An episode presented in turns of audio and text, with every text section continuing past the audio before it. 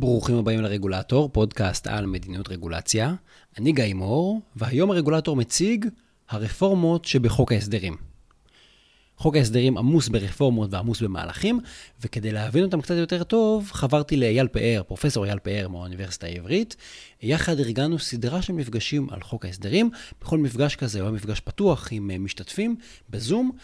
הזמנו בכירים מהממשלה כדי לבוא להציג את המהלך וגם לענות על שאלות. אז אה, כדי להבין את הרפורמה ביבוא ובתקינת מוצרים, הזמנו את נועם דן ממשרד האוצר ואת אנואר חילף ממשרד הכלכלה. הם סיפרו לנו על המהלך, על הרפורמה, ומאחר שהמפגשים האלה היו כל כך מוצלחים, עם הרבה מאוד משתתפים, החלטתי להעלות אותם לפודקאסט. אז הנה המפגש על הרפורמה ביבוא ובתקינת מוצרים, אני מקווה שתהנו. אז אה, ערב טוב אה, לכולם, אנחנו שמחים מאוד שיכולתם להצטרף אלינו. אה, למפגש השלישי בסדרה החדשה שלנו אה, של זום על מדיניות ציבורית, אה, והפעם אנחנו, בסדרה הזאת אנחנו מסתכלים כל פעם על רפורמות שונות שעולות במסגרת חוק ההסדרים ל-2021, והפעולות שמתרחשות מסביבו, ומזמינים בכירים ממשרדי ממשלה רלוונטיים להציג את הרפורמה, לשמוע עליה יותר אה, לעומק ולאפשר לכם לשאול שאלות ולקבל תשובות לדברים שמעניינים אתכם ברפורמה. אז זה כאמור המפגש השלישי, בשני המפגשים, המפגשים הקודמים עסקנו אה, במפגש הראשון ברפורמה בחקלאות, במפגש השני עסקנו ברפורמה של רשות הרגולציה, שני ההקלטות של שני המפגשים האלה, כמו ההקלטה של המפגש הזה, אה, שתהיה, הן כולן אה, מועלות לדף הפייסבוק של בית הספר אה, על שם פדרמן למדיניות ציבורית באוניברסיטה העברית בירושלים. אז אני אייל פאר, אני חבר סגל בבית הספר למדיניות ציבורית באוניברסיטה העברית, ויחד איתי מנחה את הסדרה עורך דין גיא מור, רגולטור, ראש אגף רגולציה ברשות כבאות והצלה. אה, וגיא יציג את האורחים שלנו אה, להיום, ואז נעביר את הבמה אליהם להצגה קצרה יחסית של הדברים, ולאחר מכן נפתח את זה לשאלות שלכם. גיא, בבקשה. תודה רבה, אייל, ערב טוב לכולם. אז uh, המפגש שלנו היום, כמו שאייל אמר, יעסוק ברפורמה, ביבוא ובתקינת מוצרים. Uh, סדרת המפגשים שלנו הופכת ונעשית יותר ויותר אקטואלית, כי בשבוע שעבר התחילו הדיונים על חוק ההסדרים, והנושא שלנו היום, בעצם הדיון הראשון היה אתמול בערב, אז ככה הכל מאוד מאוד אה, טרי וקורה עכשיו. אה, איתנו כאן אה, שני אנשים שעומדים מאחורי הרפורמה הזאת ובקיאים מאוד בסוגיות שבתוכה ובמטרות שלה. קודם כל, נועם דן, נועם היא רפרנטית באגף תקציבים במשרד האוצר. נועם, תעשי שלום, שהיא ידעו לחפש אותך. שלום לכולם. אה, ואיתנו גם אנואר חילף, אנואר, אנואר עובד במשרד הכלכלה והוא הממונה על חוקיות היבוא. אה, במסגרת התפקיד שלו, אנואר בעצם אחראי על הסרת חסמים ביבוא, ולראות איך אפשר לשפר את מערך הפיקוח על יבוא ותקינה של מוצרים. הוא מעורב בעולמות אה, גם של צו תעריף המכס ומכון התקנים והמון המון תהליכים ונקרא לזה אמ, חוקים רגולטוריים מסוגים שונים בעולם היבוא. אמ, אז אלה שני הדוברים שלנו, וזה הנושא שלנו, להבין אה, מה כוללת בעצם הרפורמה שעוסקת אה, גם ביבוא וגם בתקינה של מוצרים. אה, ואני מעביר את הבמה אליכם. נועם, אנואר, שלכם. אוקיי, כולם אה, מוזמנים אה, להיות אמיצים ולפתוח אה, מצלמות, שגם נועם ואנואר יוכלו לראות אתכם, זה גם נראה הרבה יותר טוב אחר כך בהקלטה, אז מי שאמיץ ויכול, אנחנו מזמינים. בבקשה, נועם, יש לך לשתף מצגת? כן, אז אני אשתף, תודה. אה, רגע, אני צריכה את האישור. עכשיו תוכלי.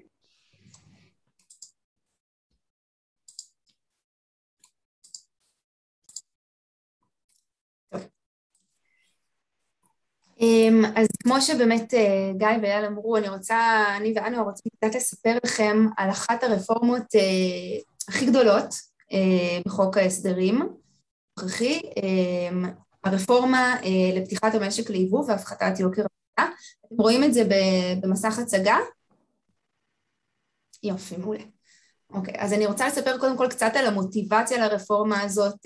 כמו שאתם יודעים, הרבה זמן לא היה חוק הסדרים, בטח שמעתם את זה כבר מנציגים קודמים, אז היה לנו הרבה הרבה זמן לבשל את, הרפורמה הזאת, ואני אספר קודם כל קצת על המוטיבציה. אנחנו עשינו, אנחנו, ה-OECD, עושה בדיקות של השוואת מחירים במונחי כוח קנייה, PPP, ומדינת ישראל תמיד נראית שם בתמונה לא כל כך טובה. הפערים ביחס לממוצע ה-OECD במגוון קטגוריות הם פערים של עשרות אחוזים, מוצרי חלב 80 אחוז, משקאות קלים 55 אחוז, יש לנו פה ריהוט, מוצרי חשמל ואלקטרוניקה 20 אחוז, מוצרי תינוקות ותמרוקים יותר מ-20 אחוז, והרפורמה שאנחנו אה, אה, מובילים אה, מתמקדת במגוון מאוד מאוד רחב של מוצרים שהם אה, ממש המוצרים הכי בסיסיים שאפשר לחשוב עליהם, אם זה מוצרי מזון ואם זה מוצרים, אה, מוצרים לתינוקות, אה, ולכן היא באמת חדשנית במובן שהיא פשוט רפורמה מאוד מאוד רוחבית. אה, פעם הייתה את רפורמת הקורן, הקורנפלקס, אם שמעתם עליה, שהתעסקה במזון מסוג מאוד מאוד מסוים, מזון יבש, למשל פסטה, הייתה רפורמה בתקינה שהיא דיברה על מעבר של תקינה ישראלית לתקינה בינלאומית ועל עוד פן של שינוי הרכב של החברים שבונים את התקנים, הייתה רפורמה בתחבורה, ועכשיו אנחנו באנו ואמרנו אנחנו רוצים רפורמה שהיא תעסוק בכמה שיותר ענפים, בעיקר על ענפים שיש בהם חסמי יבוא, ויש בה עוד כמה דברים חדשניים, אז אני מיד אציג לכם. עוד אחד מהגורמים למוטיבציה שלנו היה שזיהינו שיש ירידה בשיעור היבוא כאחוז מהתמ"ג בשנים האחרונות, אז אני אראה לכם פה איזשהו גרף מגניב כזה. ב-2005 שיעור היבוא מהתוצר היה כ-40 אחוז, ב-2010 הוא כבר ירד ל-30 ומשהו אחוז, ב-2015 הוא ירד מתחת ל-30 אחוז, וב-2019 הוא עומד על 27 אחוז.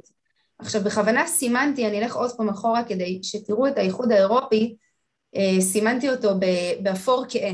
אתם רואים עכשיו השיעור של היבוא מהתוצר באיחוד האירופי הוא עם מדינות שהן לא חברות באיחוד האירופי כמובן, כי האיחוד האירופי הוא אזור סחר בפני עצמו, אז אנחנו רואים שגם ב-2005 הוא היה בערך מתחתנו, כן? 30 ומשהו אחוז, ובעצם האיחוד האירופי הלך ועלה כשאנחנו הלכנו והצטמצמנו.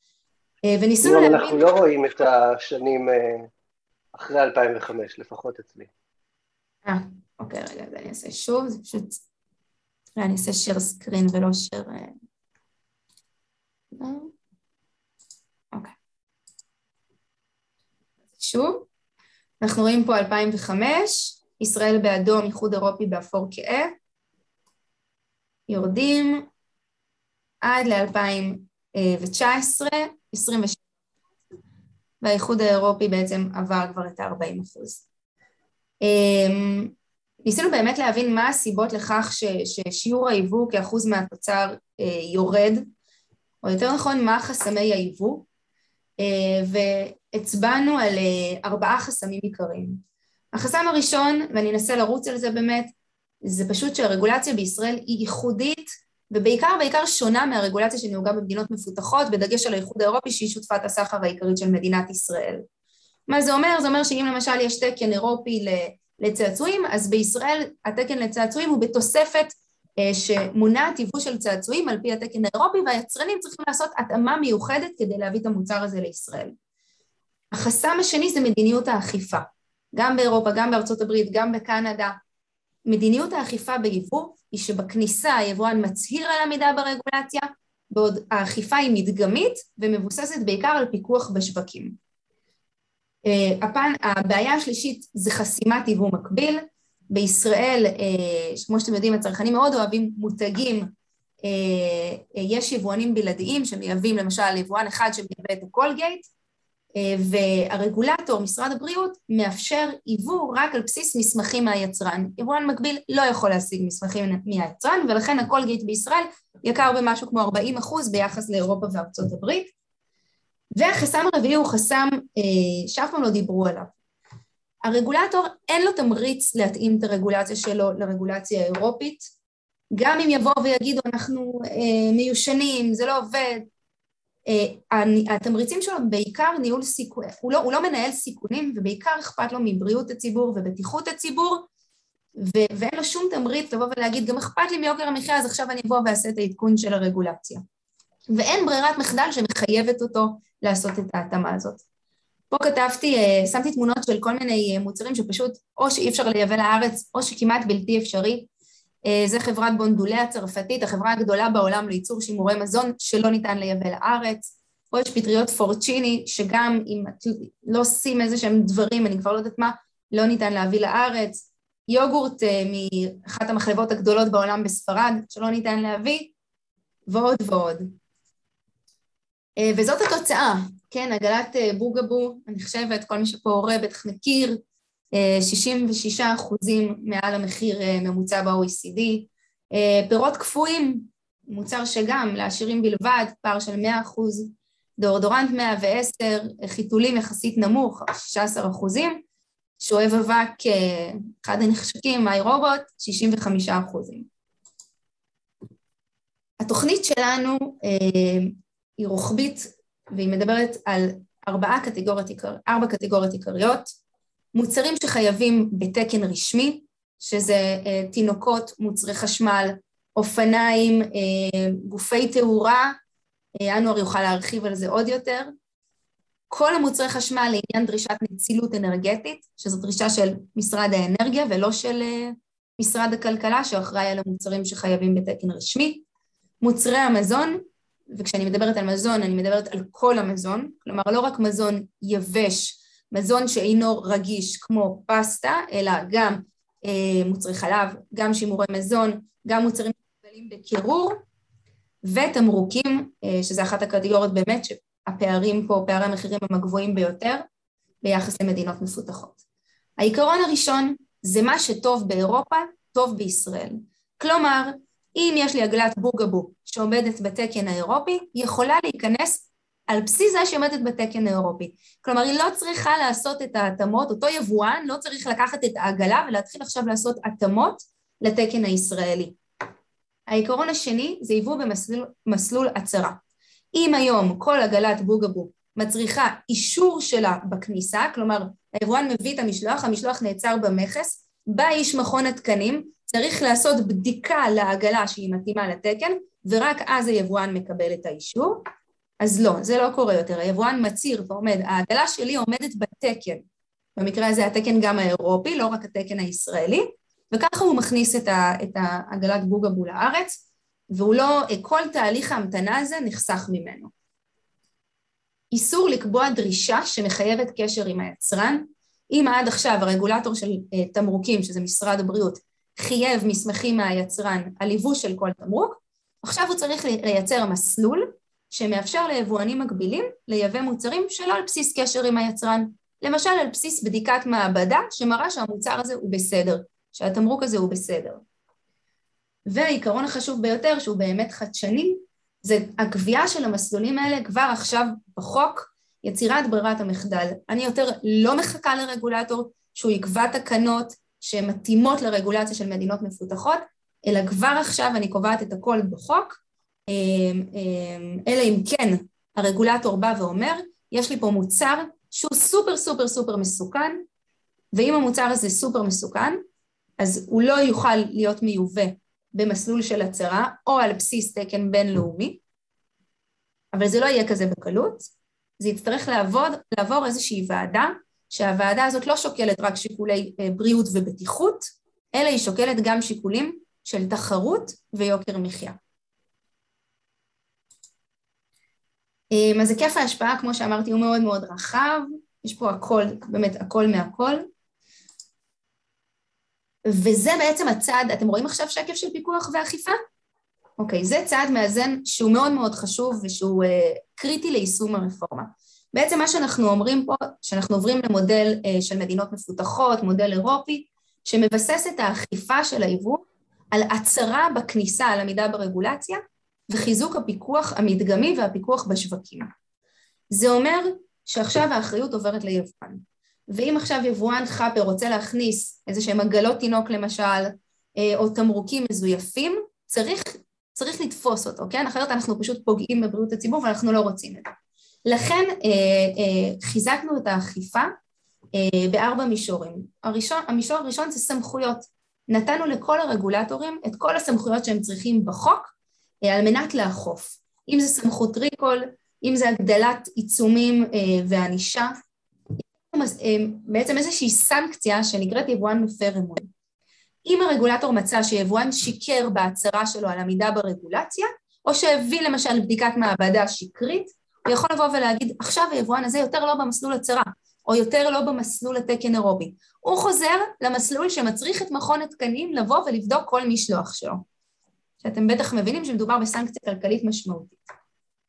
נתנו משאבים, אגף התקציבים שלא אוהב לחלק משאבים, לא יודעת אם אתם יודעים, חילק המון המון המון תקנים אה, במסגרת הרפורמה הזאת, וכסף אה, לצורך פיתוח מערכות והגדלת האכיפה של הרגולטור. אה, יצרנו כלי אכיפה חכמים, מערכות Machine Learning של המכס, שבהם הרגולטורים יוכלו להטמיע כל מיני סימנים מחשידים שיאפשרו למכס כבר בכניסה למדינה לעצור את המשלוח ולבוא ולהגיד כנראה שיש פה איזשהו זיוף. והדבר האחרון זה זמן היערכות. הרפורמה הזאת לא תתחיל ב-14 בנובמבר מקווה מאוד, יעבור חוק ההסדרים וחוק התקציב, אלא אה, תהיה היערכות של אה, אה, מספר חודשים ואפילו שנה לחלק מהרגולטורים, עד שהרפורמה תיכנס לתוקף, על מנת שהם באמת יוכלו אה, לבסס את כל כלי האכיפה שנתנו להם. זה בעצם סוף המצגת, עכשיו אנואר ירחיב על תקינה, אפשר לעשות איזושהי הפסקת שאלות כזאת, גיא ואייל, איך שתחליטו, או שהוא יעבור, או שאנואר יעבור כבר עכשיו לפרק של התקינה, זה ממש ירידה לפרטים. בוא נראה אם יש שאלות לפני שאנחנו עוברים לתקינה, ואולי גם ניתן פה איזה דגש קטן. יש מישהו שרוצה לכתוב או לשאול בעל פה?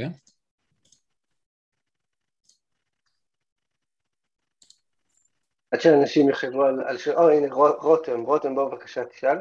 כן, אמ, שומעים אותי? כן. אה, רק רציתי להיות בטוח, לא הבנתי בדיוק מה התפקיד של מכון התקנים במסלול התקני, לא במסלול של ההפרות. כאילו, את זה, דיברת בכללי על המילה רגולטורים, אבל לא אמרת מה ההבדל בין רגולטורים מכון... כלליים לבין כן. מכון התקנים עצמו. מכון התקנים הוא זרוע ביצוע אה, של אה, משרד הכלכלה לעניין אה, ביצוע בדיקת התאמות לתקן. עד היום, עד היום, מכון התקנים בעצם בדק כל משלוח של כמעט כל המוצרים, באמת של כמעט כל המוצרים, בכניסה, כבר בכניסה, כדי לראות האם אותו מוצר שנכנס לארץ מתאים לתקן. העלויות של זה, ואנואר ידע לפרט הרבה יותר טוב ממני כי הוא ממשרד הכלכלה, אבל העלויות של זה על יבואנים היו מאוד משמעותיות, לא רק בגלל התשלום הישיר למכון התקנים של הבדיקה של כל מוצר בכל משלוח, אלא בגלל הזמן שהיה צריך לחכות עד שמכון התקנים יבוא ויבדוק ועד שהוא יאשר שהמוצר הזה טוב, וזה בעצם הוציא כמעט את כל היבואנים הקטנים והבינוניים מהשוק, כי הם לא יכלו לעמוד בעלויות המשמעותיות האלה. עכשיו, אחרי הרפורמה, רק יבואן שבאופן וולונטרי ירצה ללכת ולבדוק את המוצר שלו במכון התקנים יעשה את זה. יבואן שיודע לבוא ולקחת אחריות על המוצר שלו וגם לצרף אה, אה, בדיקה מכל מעבדה מוסמכת בינלאומית אה, על עמידה בתקן אירופי למשל, הוא יוכל להיכנס לשוק על בסיס הצהרה. כבר לא יתקעו את המשלוח שלו בכניסה. אני כן אגיד שיש רשימת מוצרים חריגים שעדיין יצטרכו לעבור כל בדיקה של כל משלוח, למשל כל, כל המוצרים שמתחום הגז, מוצרים, מוצרי לחץ והרמה, באמת מוצרים חריגים שמשרד הכלכלה מצא שהם עדיין יצטרכו לעבור בדיקה של כל משלוח. תודה נועם, אני רוצה רגע ל... לאתגר אותך עוד רגע קטן לגבי הנושא הזה של ה... של ההצהרה, אה, וזה גם בהקשר לעבודות שעשינו עבור משרד המשפטים בנושא לאחרונה, אה, מהעבודות שעשינו מצאנו שלפעמים אה, העניין של ההצהרה הוא, הוא נשמע נורא טוב על הנייר, אבל כשזה מגיע ליישום בפועל של הרגולטור, בגלל שבעצם לא שינית בסופו, לא שינינו בסופו של דבר את מערך התמריצים לרגולטור, הוא עדיין התמריץ הגבוה ביותר שלו זה להימנע מסיכונים, אה, אז הם מוצאים כל מיני פתרונות יצירתיים לזה. למשל, לדוגמה שראינו במשרד התקשורת לגבי יבוא של מוצרים שצריכים לעמוד בתדרים וכולי, שהיה מעבר שם להצהרות, ואז מה שהתגלה זה שבעצם הם הגבירו מאוד מהר, הם הגבירו את קצב העבודה שלהם במשרד התקשורת, עברו על הבקשות של, של, שהוגשו עם הצהרה מאוד מאוד מהר, ו, וחסמו אנשים מאוד מאוד מהר. אה, כי היה חסר להם מסמך כזה, מסמך אחר, היבואן לא כתב את התדר בפורמט הנכון, או כל מיני דברים כאלה. כלומר, אז השאלה שלי היא כזאת, אם, אם לא משנים את מערך התמריצים של הרגולטור, אה, לקחת בחשבון גם אלמנטים חשובים של יוקר מחיה וכולי, איך אנחנו מבטיחים שהם באמת יעשו, שישתפו פעולה עם הכלי, ה, עם הכלי הזה של ההצהרה? אה, זו שאלה ממש ממש טובה, ואני גם אה, של אה, משרד התקשורת. למעשה למשרד התקשורת זה קצת שונה, כי יש לו שלושה ימים לתת... אני לא רוצה לדבר על משרד התקשורת באופן ספציפי. כן, אני אומרת איך אנחנו פתרנו את זה. בואו נחזור לרפורמה שלכם. כן, אנחנו פשוט כן. זיהינו שזה קיים במשרד התקשורת. אגב, רצינו שגם מוצרי תקשורת יהיו פה, זה בסוף לא עלה בידינו לצערי, אבל איך שאנחנו פתרנו את זה, שאנחנו כתבנו שהאישור על ההצהרה הוא אוטומטי. בעצם גם כשמגישים את ההצהרה, היבואן לא מחכה עכשיו אה, למשרד הכלכלה, לממונה על התקינה, שייתן לו אישור, או אה, למשרד הבריאות שייתן לו אישור. האישור הוא אוטומטי. אם במהלך, אה, לא יודעת, אחרי שהמשלוח הגיע לארץ, משרד הבריאות או משרד הכלכלה זיהו איזשהו כשל, אז הם יכולים לעשות את הריקול, הם יכולים לבוא ולאכוף את זה מול היבואן. אבל אה, העיקרון הכללי זה שהאישור הוא אוטומטי. אני מצהירה, מקבלת אישור וזהו. זה חלק מהנושא של ברירת מחדל בעצם. חלק מהנושא, הכל הכל קבוע בחוק. המון דברים שפעם היו בתקנות, ברפורמה הזאת, הכל בחוק. תודה, נועם. אמ, אנחנו, נעבור לנוער, אבל רק לפני שצוללים מהנוער, אני רוצה לתת פה איזו הבהרה קטנה לגבי הרפורמה, איזה דגש קטנטן כזה, כדי שלא נלך לאיבוד. אני רגע מחזיר אתכם לשקף של נועם, שהציגה את העקרונות של הרפורמה. אז זאת רפורמה מאוד מעניינת כי היא מורכבת מכמה רכיבים במישורים שונים.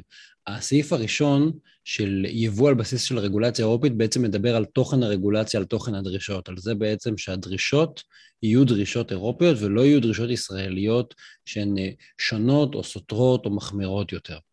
הסעיף השני מדבר בעצם על שיטת הפיקוח בעצם, אומרת שאני לא אבדוק מוצר אם הציגו לי הצהרה, זאת אומרת, זה, זה שינוי של משטר הפיקוח.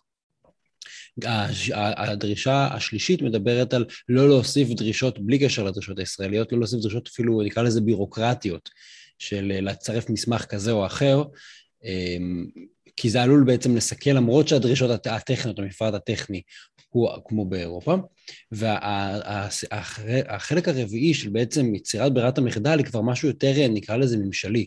בעצם מייצרים פה איזושהי מסגרת שאמורה אה, לגרום לזה שלאורך זמן המערכת תעבוד בצורה מסוימת, שברירת המחדל תהיה בכיוון שהוא יותר תואם אה, בינלאומי ושבעצם ליישר את כולם. אז יש פה בעצם שילוב של כל מיני מישורים, שינוי של תוכן הדרישות, שינוי של, של המגבלות על בירוקרטיה, שינוי של מערך הפיקוח והאכיפה ואיזושהי מסגרת כללית. אז אה, כשאתם שימו לב שההוראות הן משחקות במגרשים שונים. ואני כאן אה, מחזיר את השרביט לאנואר. אה, רק, רק לפני אנואר, אני רואה שכן, קיבלנו פה שאלה ממש מעניינת משמואל, אז אה, נועם... כן, אני רואה. אוקיי, אז רק, אני רק אגיד בעל פה למי שאולי לא ראה. שמואל שואל, האם יש לכם הוכחות מוצקות לכך שפתיחת השוק ליבוא חופשי כשלעצמה תביא בוודאות מלאה להורדת מחירים חדה בשוק הישראלי, או שאולי אנחנו נתאכזב והמחירים לא ירדו, אולי אפילו מחירם יעלה? כן.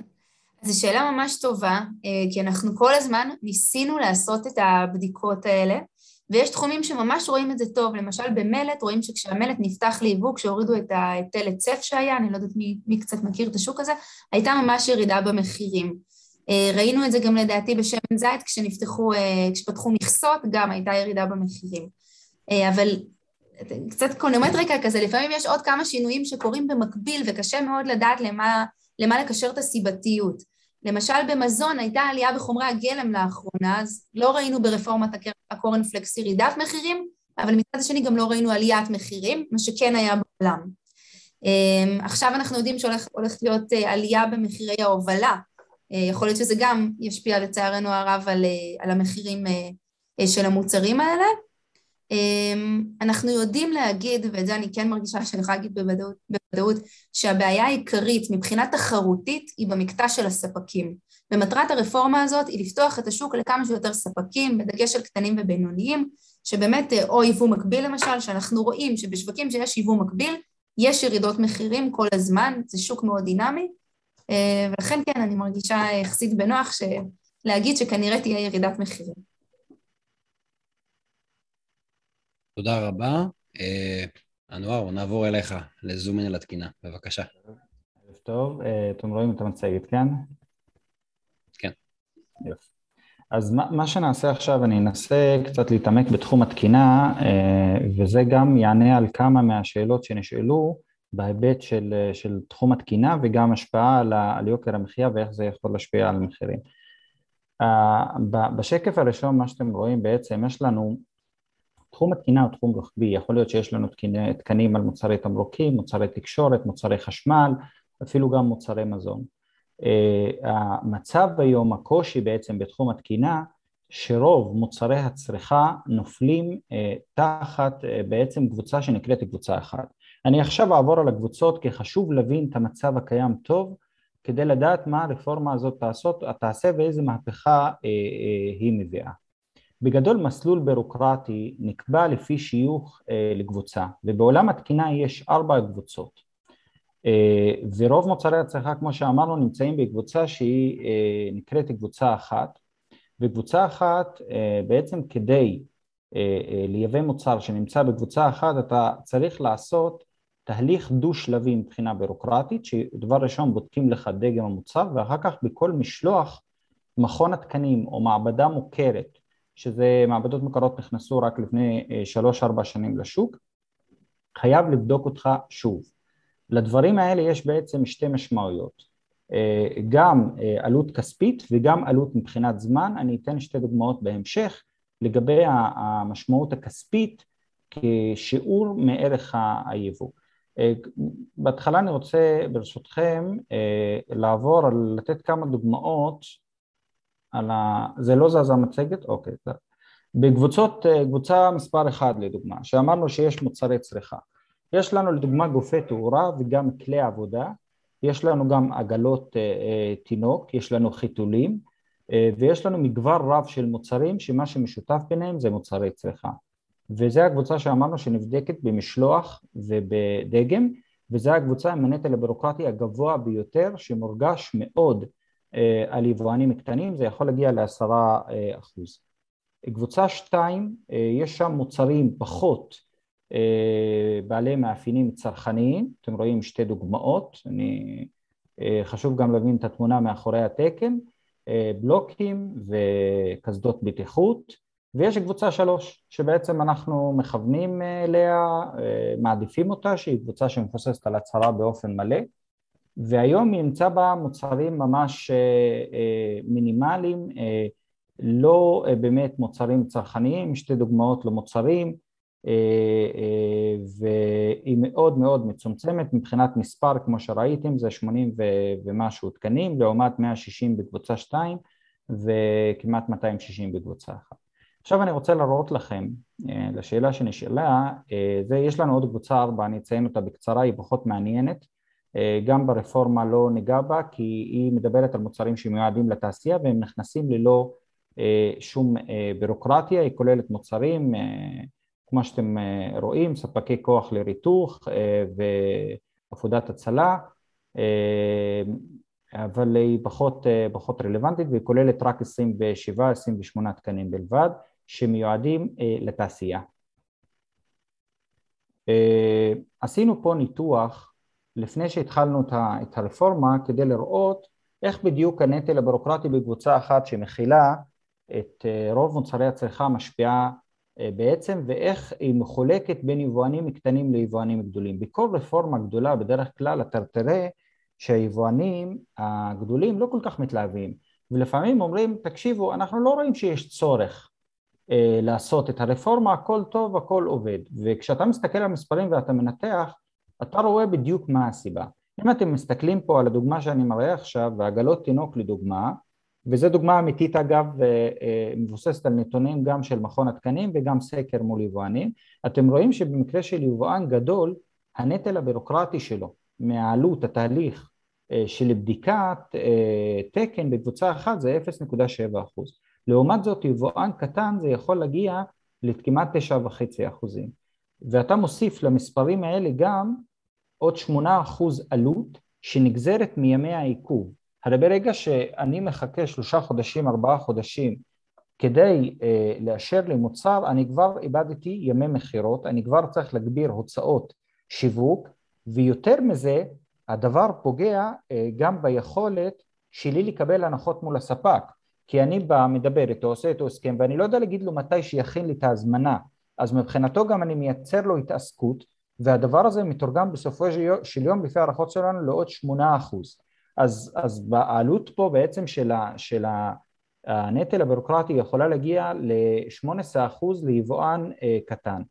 עוד דוגמה, שואבי אבק, שתי הדוגמאות אגב היו במצגת של נועם למוצרים פער מחירים מאוד מאוד גבוה. בדיוק אותו דבר, אתם רואים שיבואן גדול אה, בעצם הנטל הבירוקרטי 0.2 אחוז, בעצם הבדיקות של מכון התקנים לא עולות לו הרבה והיבואן הקטן זה כמעט 10 אחוז. וזה אה, ממש נתון שמראה איזה עיוותים המנגנון הקיים היום והבדיקות בשלב היבוא מייצרות מבחינת הרחקת היבואנים הקטנים ובעצם השפעה על התחרות. אה, זה המצב היום ואלה העלויות הקיימות. והרפורמה בעצם באה לפתור אותם ולהוריד את, ה, את השיעורים האלה, שזה אומר היא תייצר הוזלה ליבואנים קטנים בערך בעשרה אחוז פלוס שמונה אחוז, שזה בערך שמונה עשרה אחוז ליבואנים קטנים, שאם הדבר הזה יתורגם לכוח תחרותי לדעתי זה יהיה מאוד משמעותי.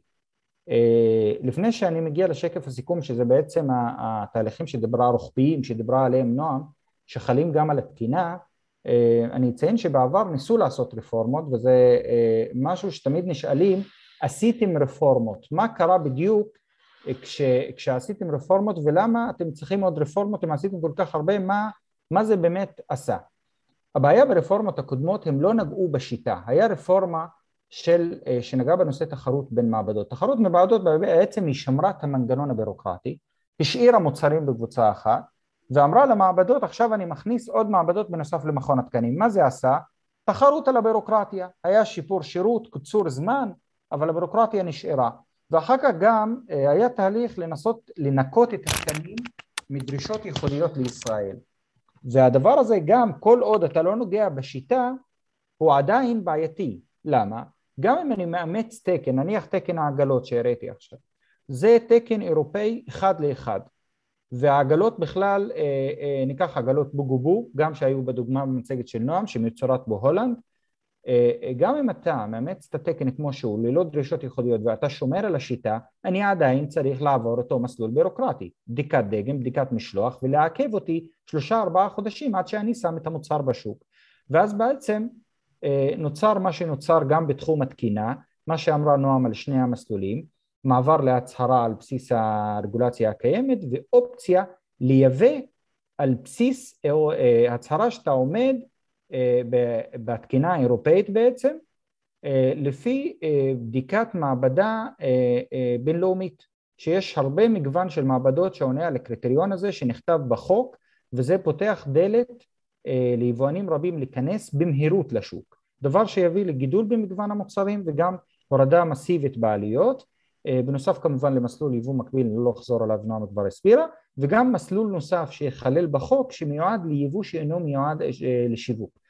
אמ, יש הרבה יבוא שלא מגיע יבוא צרכני, יבוא למחקר ופיתוח, יבוא לתעשייה, יבוא לשימוש בתהליכי הייצור, גם לזה החוק נותן מענה ביצירת מסלול ירוק אה, שבעצם נטול בירוקרטיה ולדבר הזה גם השפעות אה, דרמטיות יכולות להיות. הרבה חברות הייטק פנו אלינו ואמרו שהדבר הזה, האישורים בעצם בתחום התקינה גם אם במסלול פטור שלוקח שבועיים הם מהווים שיקול מאוד משמעותי אם להתחיל מחקר בישראל או להעביר אותו לאירופה כי בעצם השבועיים האלה בכל מיני חלקים חשמליים יכולים לדחות לוז של אה, אה, תהליך פיתוח וזה מאוד מאוד דרמטי ובחוק אנחנו גם נותנים אה, מענה לנושא הזה. סיימתי. שאלות. כן, אז יש לנו שאלה אחת כבר של אה, דניאל, אה, קודם כל תודה רבה אה, אנואר, ותודה רבה שוב נועם. אני מציין את זה בכל מפגש, ואנחנו חוזרים, וחשוב לנו לציין את זה, זה לא טריוויאלי, לא מובן מאליו, שאנשים, משרדי ממשלה, באים בזמן הפנוי שלהם להסביר את הדברים ככה בצורה ציבורית מושקעת ומקיפה. תודה רבה לכם, זה מאוד, מאוד מוערך. אה, דניאל שאלה כבר אה, אה, עוד מקודם בסוף ה... אני לא יודע אם זה, סליחה, אם זה דניאל, זה הוא או היא, סליחה. מה מסכן את הרפורמה הזאת, ומה הסיכוי שלה לעבור בעיניכם, ולמה בעצם אתם חושבים שעכשיו, לעומת, אנחנו יודעים שהצורך ברפורמה הזאת היה כבר, הוא לא חדש, אז, אז מה עכשיו, אתם חושבים, למה עכשיו אתם חושבים שיש לה יותר סיכוי לעבור ולהיות אה, מיושמת, אה, ומה, כמו שדניאל שואלת, מה, מה מסכן אותה? בהיבט של התקינה אני יכול להגיד לך, אה, ונועם עכשיו עובדת קשה, שזה לא יקרה, יש פה לחץ מאוד גדול לנסות להחריג כמה שיותר תקנים מהרפורמה. הרי בסוף יש סיבות מוצדקות לפעמים להחריג מוצרים מהרפורמה. ויש הרבה לחץ היום להחריג מוצרים מהרפורמה, זה סיכון אחד. יכולים... מגיע הלחץ? כי זה לא מהיבואנים, היח"צ הוא לא בא... תראה, אם אני יבואן גדול, בסדר? של, של עגלות, לא משנה. אני אנסה להגיד, חברים, עגלות זה מסוכן, אה, אל תפתחו את זה, אל תעשו הקלות. למה? כי יכנסו יבואנים קטנים, הרווח שלי יקטן. אז, אז אני אנסה לעשות כל מה שצריך כדי שזה לא, י, לא יקרה. אם אני בעל אה, אה, מפעל, אה, גם שמייצר מוצר, ואני מפחד שיהיה לי תחרות מיבוא, אני גם אלחץ ואדבר עם חברי כנסת, ו... והדבר הזה בעצם יכול לסכן את הרפורמה, וזה בדיוק הדיונים שקורים עכשיו, ומפעל לחץ גדול, בעיקר על, על, על משרדנו וגם על משרד האוצר, כדי לנסות להחריג כמה שיותר תקנים. ואם אנחנו נצליח לצמצם את ההחרגות האלה, מה שנקרא עד מינימום, אז אה, אה, זה יהיה מצוין. אגב, אחת המטרות, אני הסברתי בו על קבוצה אחת, הקבוצה הבעייתית. ההישג הגדול של רפורמה שהיא הולכת לבטל את הקבוצה הזאת. אז, אה, ויש פה לחץ מצד גורמים אינטרסנטיים לשמור את הקבוצה הזאת.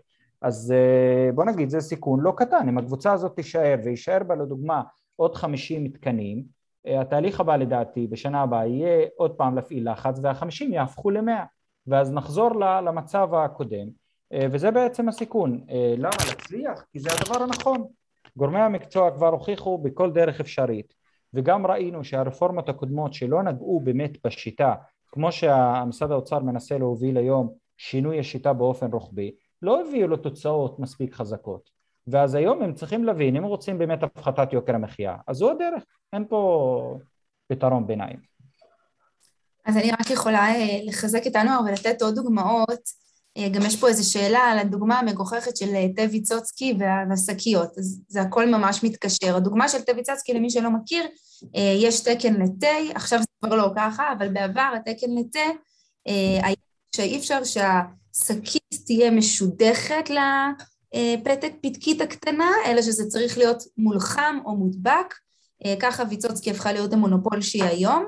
אה, עכשיו, אגב, אגב, כבר הורידו את הדרישה הזו, אבל ויצוצקי כל כך אה, שגור בתודעה הצרכנית, שפשוט כולם קונים רק ויצוצקי ולא ליפטון למשל, או אה, אלפי סוגים אחרים של תה שמגיעים מבריטניה, שהיא בירת התה, כבר העדפת הצרכן. אה, עכשיו אני אתן לכם דוגמה למשהו שהיה לנו בוועדה ממש אה, לפני כמה ימים.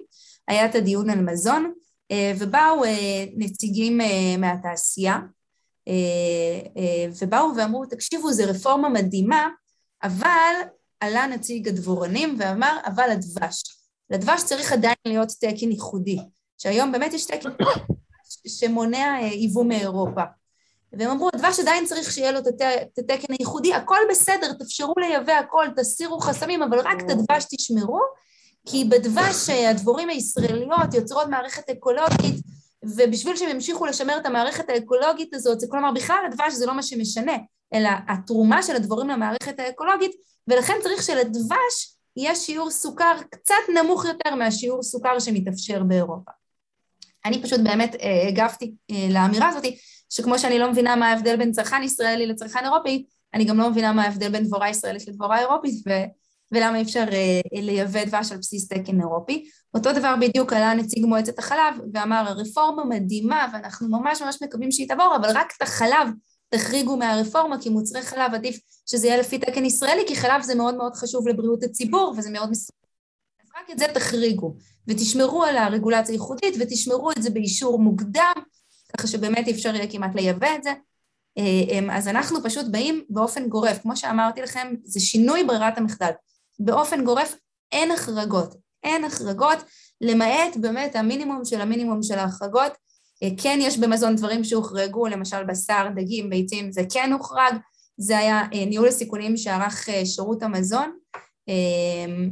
ו- וכמו שאנואר אמר, אנחנו, זה, זה, זה לא פשוט להתמודד מול הנציגות הזו של התעשייה, שבאמת האינטרס שלה, לא רק אגב של התעשייה, אלא גם של יבואנים גדולים, זה לשמר את המצב הקיים, כי מהרגע שהם הצליחו להיכנס לשוק, והם יודעים כבר, מכירים את השיטות, יש להם כבר את הקשרים עם הגורמים הנכונים שיודעים להעביר אותם, אה, אין להם שום אינטרס שעכשיו אה, יבואנים חדשים ייכנסו, אה, ולכן זה, זה באמת באמת לא פשוט, אבל אנחנו ממש ממש מקווים שהחברי כנסת והממשלה הממשלה העבירה את זה בעצם, העבירה כבר את, ה, את חוק ההסדרים ואת הרפורמה הזאת, אנחנו מקווים שעכשיו חברי כנסת יעבירו אותה, ובאמת יבינו שאחרי גם הקורונה וכל המשבר הגדול שהיה לנו, שאגב, שאלת אייל, מה שונה היום, למה אנחנו חושבים שעכשיו זה כן יכול לעבור, באמת אנחנו אחרי משבר אה, בריאותי שהפך למשבר כלכלי גם, כן? פגע בהרבה אנשים בצורה כלכלית, אנחנו מקווים מאוד מאוד שלפחות זה יתרום אה, הרצון של חברי הכנסת להביא פה שינויים מאוד מאוד גדולים שיקלו אה, ביוקר המחיה. אוקיי, okay, תודה רבה. Uh, רועי שואל שאלה מאוד מעניינת, איך אתם מתכננים לבחון ולבדוק את הצלחת הרפורמה? האם אתם מתכוונים, ואם כן, איך תעשו את זה? אז זה מאוד מאוד חשוב uh, לעשות את הבחינה הזאת של תהליכים שממשלה עושה. אני חושבת שבאופן כללי, לא רק uh, לא רק לרפורמה הזאת, אם, אם הממשלה עושה איזשהו תהליך, איזשהו שינוי, צריך לחשוב אם זה היה חיובי, כמו שהיה אגב עם הסימון של המוצרי מזון, שלדעתי צריך לבדוק, האם באמת הסימון של מוצרי מזון של אה, סוכר אה, עודף או שמן עודף או מלך עודף, אם זה באמת גורם לצרכן לקנות פחות.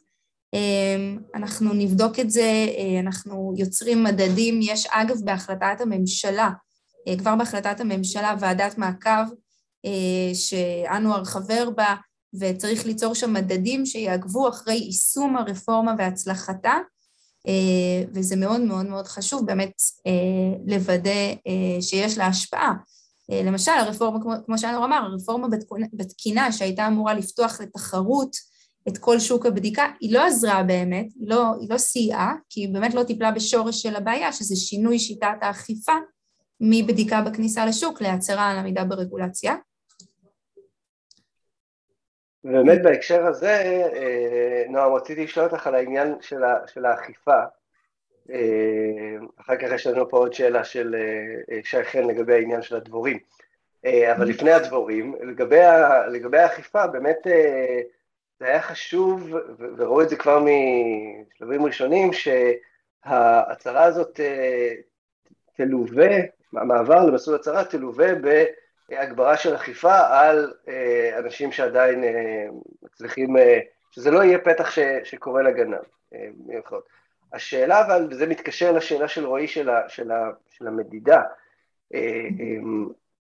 האם באמת שירות המדינה היום, המשאבים שקיימים כיום, מסוגלים לבצע את הפיקוח הזה? האם יש לנו גופים שמסוגלים ללכת ולעשות בדיקה של מוצרים באופן מדגמי על המדף, אה, ללכת ולאתר כשלים בתהליכי. אה, בשרשרת האספקה וכולי וכולי, ולהיות מסוגלים באמת אה, לחבר אותם או לקשר אותם ליבואנים שהצליחו בגלל המסלול של ההצהרה לעקוף איזשהו תקן, או שאנחנו מתחילים כאן בעצם באיזשהו משחק של חתול ועכבר, שעכשיו אה, המדינה תתחיל אה, לרדוף אחרי, אחרי אנשים שמפירים, או מיבואנים שמפירים תקנות, והאם באמת יש לנו את היכולת הזאת? כי כשמסתכלים על תחומים אחרים, אנחנו רואים שיכולת האכיפה של המדינה היא מוגבלת, נאמר ככה. מה, מה יהיה שונה פה עכשיו? תראה, אני, אני, אני אשמח להתחיל ב... להתייחס לזה, תראה, אנחנו כולנו מכירים את המכס, המכס אחראי על כל היבוא, 80% מאגר המידע של המכס זה בכלל ביטחוני, בסדר? המכס עוצר פחות משלושה ארבעה אחוז מהמשלוחים וההצלחות שלו בתפיסות, ההפרות היא מאוד גבוהה. איך זה קורה? ברגע שאין לך הגנה ואתה מבין שאתה לא יכול לעצור את כל היבוא, בדיוק מה שהרפורמה הזאת עושה, אז הם מתחילים לייצר את המערכות החכמות האלה ולהתמקצע בתחום ניתוח מידע ואכיפה. אין דרך אחרת. עכשיו כל עוד יש להם את הקבוצה האחת הזאת בתקינה, למה להתאמץ? למה לקחת סיכון? תעצור את הכל וזה בסדר, אבל הדוגמה הכי טובה ביבוא למה זה יכול לקרות? המכס. נתן לנו דוגמה מעולה, פשוט להעתיק את זה. יפה מאוד.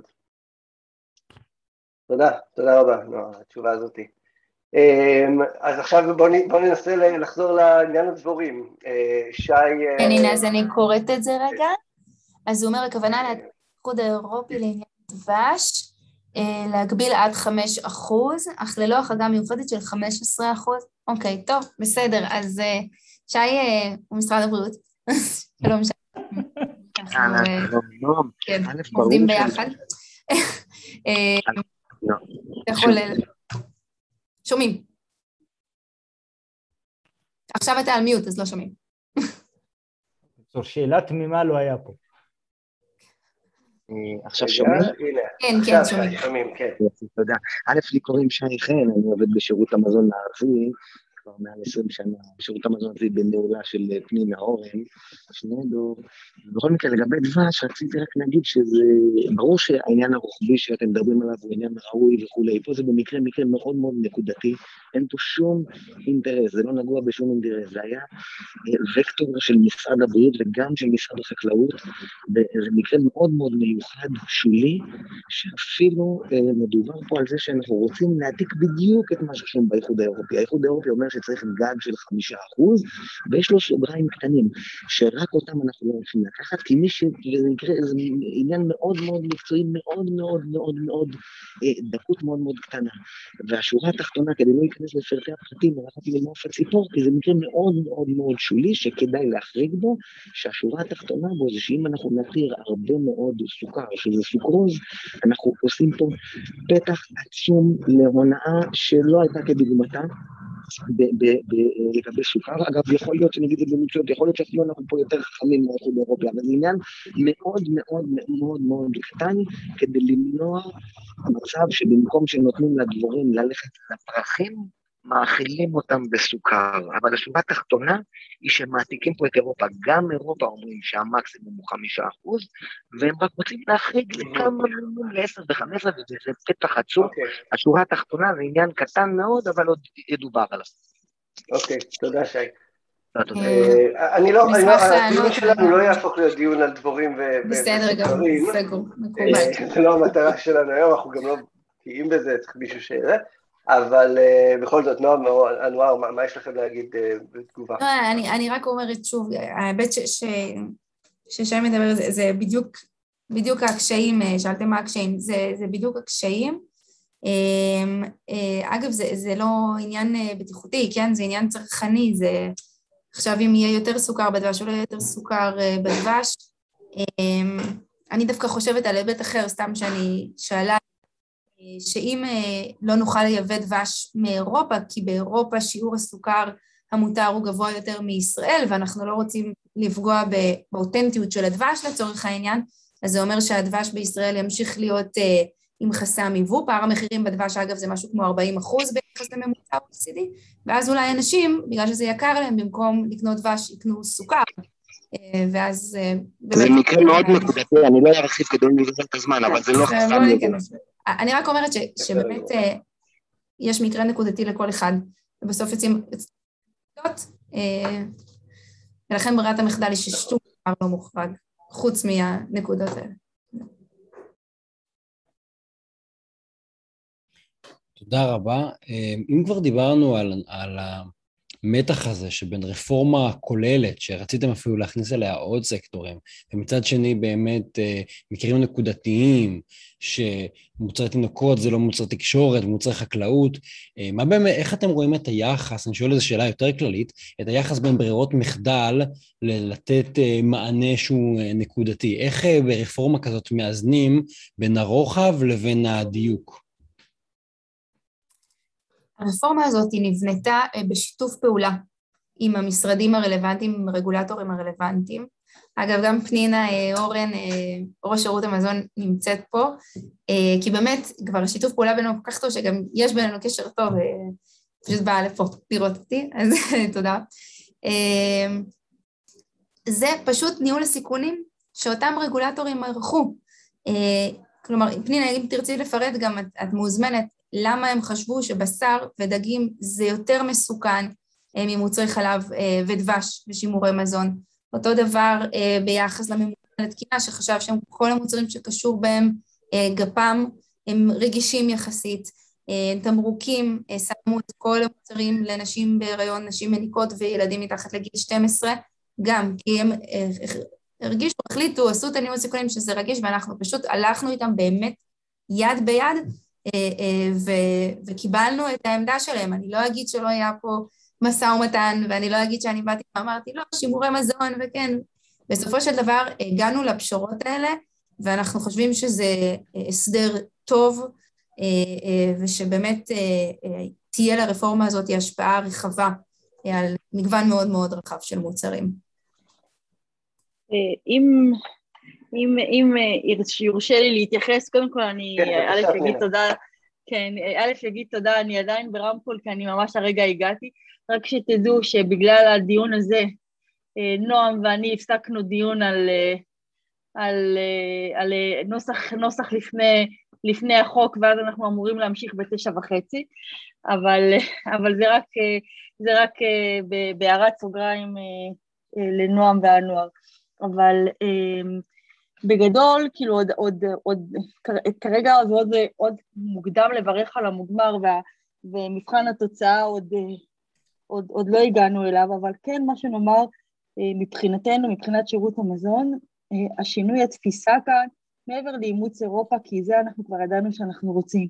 השינוי הוא המשמעותי הוא בעצם שניים, זה המעבר מקבוצת מסוימת של מוצרים שעד, שמוגדרים אצלנו כרגישים, הם אגב ממשיכים להיות מוגדרים כרגישים, אבל עוברים לשיטה של אה, פיקוח, אה, הצהרה ופיקוח בדיעבד ולא, ולא אישור מוקדם כפי שנעשה היום, ולגבי הקטגוריזציה של למה לדוגמה בשר ו, ו, ודגים הם, הם עדיין נשארים רגישים, כי צריך להבדיל בין מוצר שהוא, שהוא כבר מעובד, ועבר את כל, את כל מערכת הפיקוח וייצור במפעל שהוא מפעל, אה, אה, מפעל מאושר באירופה, לעומת מוצר מעובד שלעצמו הוא הרבה יותר רגיש מכל מוצר אחר שהוא מעובד. ולכן כאן ב, ב, ב, ב, כשאתה מתחיל רפורמה אתה בטח לא נוגע בכל אותם אה, מוצרים שהם סופר סופר רגישים ואתה, אתה, עד שאין לך ניסיון על השיטה כשיטה שעובדת, אתה מתחיל, ב, אתה מתחיל יותר זהיר. אה, זאת, זה בגדול הסיבה, וישנם עוד מוצרים נוספים שייתכן ש, שככל שהרפורמה הזאת תצליח וככל שהרפורמה הזאת אה, אה, אה, תוכיח את עצמה ונבנה מערכת אכיפה יעילה, אז נוכל אה, בהמשך גם אה, אה, להחריג פחות מוצרים או להרחיב את, את רשימת המוצרים שניתן יהיה לייבא במסלול האירופי. ובניהול הסיכונים, כרגע כל מוצר שנבחר וכן חל עליו, שיש לנו מספיק את המידע בשביל לדעת את האפקטיביות של האישור המוקדם אל מול, אל מול, אל מול זה שאנחנו בעצם בוא, בוא נאמר על העדה, על האמת, לפחות מבחינת מזון, לקחנו את האורים ותומים, והלוואי שנהיה עוד הרבה יותר אה, כמו, כמו באירופה. אה, זה מה שהיה לי להוסיף בנקודה. תודה, תודה רבה פנינה על התוספת הזאת. תודה פנינה. כשדיברת על הדגים זה באמת הזכיר לי את הציטוט המפורסם, אני חושב שזה היה של אובמה, שאומר שהדג כשהוא בים אז הוא באחריות משרד המסחר, וכשהוא עובר לתוך הנחל אז הוא עובר להיות אחריות של משרד הפנים, ולא צריך, לא רוצה להגיד לכם מה קורה כשהוא על הגריל.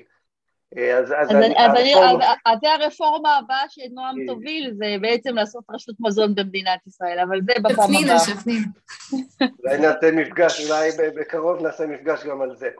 כן, אה, יש לנו כאן את גיא מור גם, שהוא שחקן, אמנם כרגע הוא הרגולטור, אבל כולנו עוד הספקנו לחלקנו לעבוד איתו במשרד החקלאות. היה לנו היום דגים, דבורים ובשר בשביל אה, רפורמה במכון התקנים, זה היה באמת אה, מפגש מאוד חקלאי. כן, רותם, אה, אתה רוצה שאלה אחרונה? בבקשה. כן, כן, הייתי שמח אם אחד מהדוברים יוכל להתייחס, אם יסתכלו על ההשפעות על הייצוא. דיברו פה הרבה על, על, על היבואנים ועל שחקנים אחרים, ומה בעצם ההשפעה על על אה, יצרנים ישראלים שגם יצרים בתוך ישראל ולא יוצאים החוצה וגם אלה שמנסים לצאת החוצה, אה, איך, הרגולה, איך ה... בעצם המדיניות החדשה אמורה גם להשפיע עליו בניסיון שלו אה, להוציא דברים נגיד לאירופה ועל האינטרס שלו בכלל לאמץ תקן ישראלי, יכול להיות שעכשיו שווה לו רק לנסות ללכת על תקנים אירופאים ובעצם לזנוח תקנים ישראלים שהם אולי קצת שונים. זאת שאלה מצוינת. אני ארצה שאנואר תכף יפרט, אבל, אבל אני רגע רוצה להראות איזה שקף נחמד. אמ, אני הראיתי לכם מקודם אה, איך השיעור של היבוא כתוצאה מה...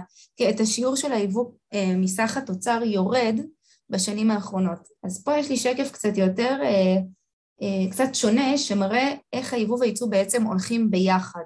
בעצם זה שיעור היבוא מהתמ"ג ושיעור הייצוא מהתמ"ג, ופה מנגד יש את הסחר העולמי מסך, אה, מסך התוצר העולמי בעצם.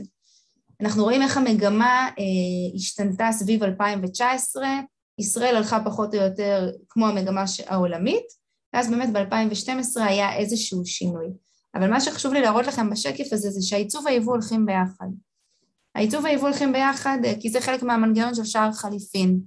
כן, כשאם אין הרבה יבוא אז השקל מתחזק, כשהשקל מתחזק זה פחות טוב ליצואנים, אה, ואם אנחנו נגדיל את היבוא, השקל ייחלש שוב, שוב והיצואנים, היצרנים הישראלים שמייצאים, כן, זה יעזור להם. אז זה הדרך הכי גדולה והכי כוללת, שיכולה להסביר למה הרפורמה ביבוא היא יוצא, עוזרת גם ליצרנים שמייצאים, שזה אגב לרוב היצרנים הם באמת היעילים יותר, אה, שאנחנו רוצים לתמוך בהם כדי שהם ימשיכו להישאר בשוק.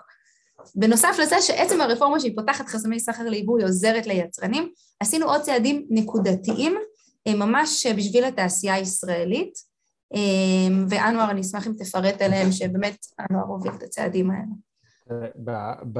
ברמה הבירוקרטית הכי פשוטה החוק כולל אמנם סעיפים קטנים, לא כל כך אה, שווקו, אבל בסוף הוא כן עוזר ליצרנים בדברים קטנים שמאוד מפריעים להם, מאוד אה, בעצם מעכבים תהליכי ייצור וחלק מהחוקים אה, בעצם יכילו מסלולים ירוקים ליבוא לשימוש בתהליך הייצור, יביאו חלקי חילוף לתעשייה, יבוא דוגמאות שברמה הבירוקרטית מאוד מאוד מפריעים.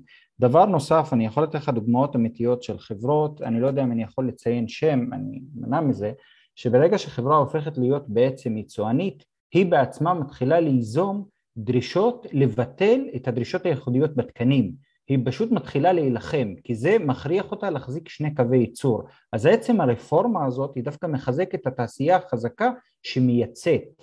ו- ובסוף, בשני ההיבטים האלה, אם אתה שם אותם ביחד, אני מקווה שיושלמו באמת ויושרו איך שהם, היא, היא מחזקת מאוד את התעשייה החזקה דווקא בארץ, שמעסיקה, אה, אה, שתופסת בעצם את הנתח הגדול בתעסוקה, בתעסוקה וגם בפריון. מצוין, אז אנחנו מגיעים לסוף ה... סוף הזמן שלנו. אז שוב אה, אני רוצה להגיד תודה רבה נועם, תודה רבה נוער. היה לנו לעונג, היה מעניין מאוד, מרתק. אני אישית תומך נלהב של הרפורמה הזאת ואני ממש מחכה לראות איך היא תצא לפועל ולאט לאט תתחיל להשפיע לנו גם על הארנק שבכיס. אני מקווה שזה יקרה ממש ממש בקרוב. גיא, עוד משהו לפני סיום?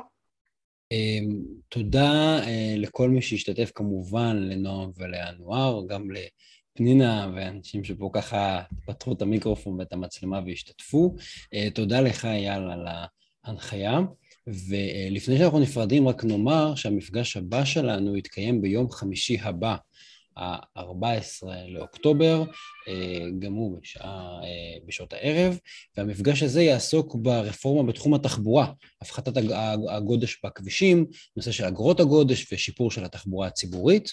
אז אם זה מעניין אתכם, אתם מוזמנים להירשם, אנחנו נפרסם, נפיץ לרשימת התפוצה ותוכלו להירשם, אנחנו מאוד מאוד נשמח לראות אתכם.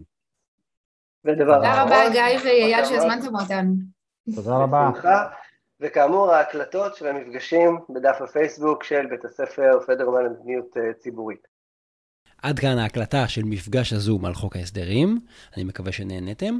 באתר יש לינק להקלטה של המפגש הזה ושל יתר המפגשים.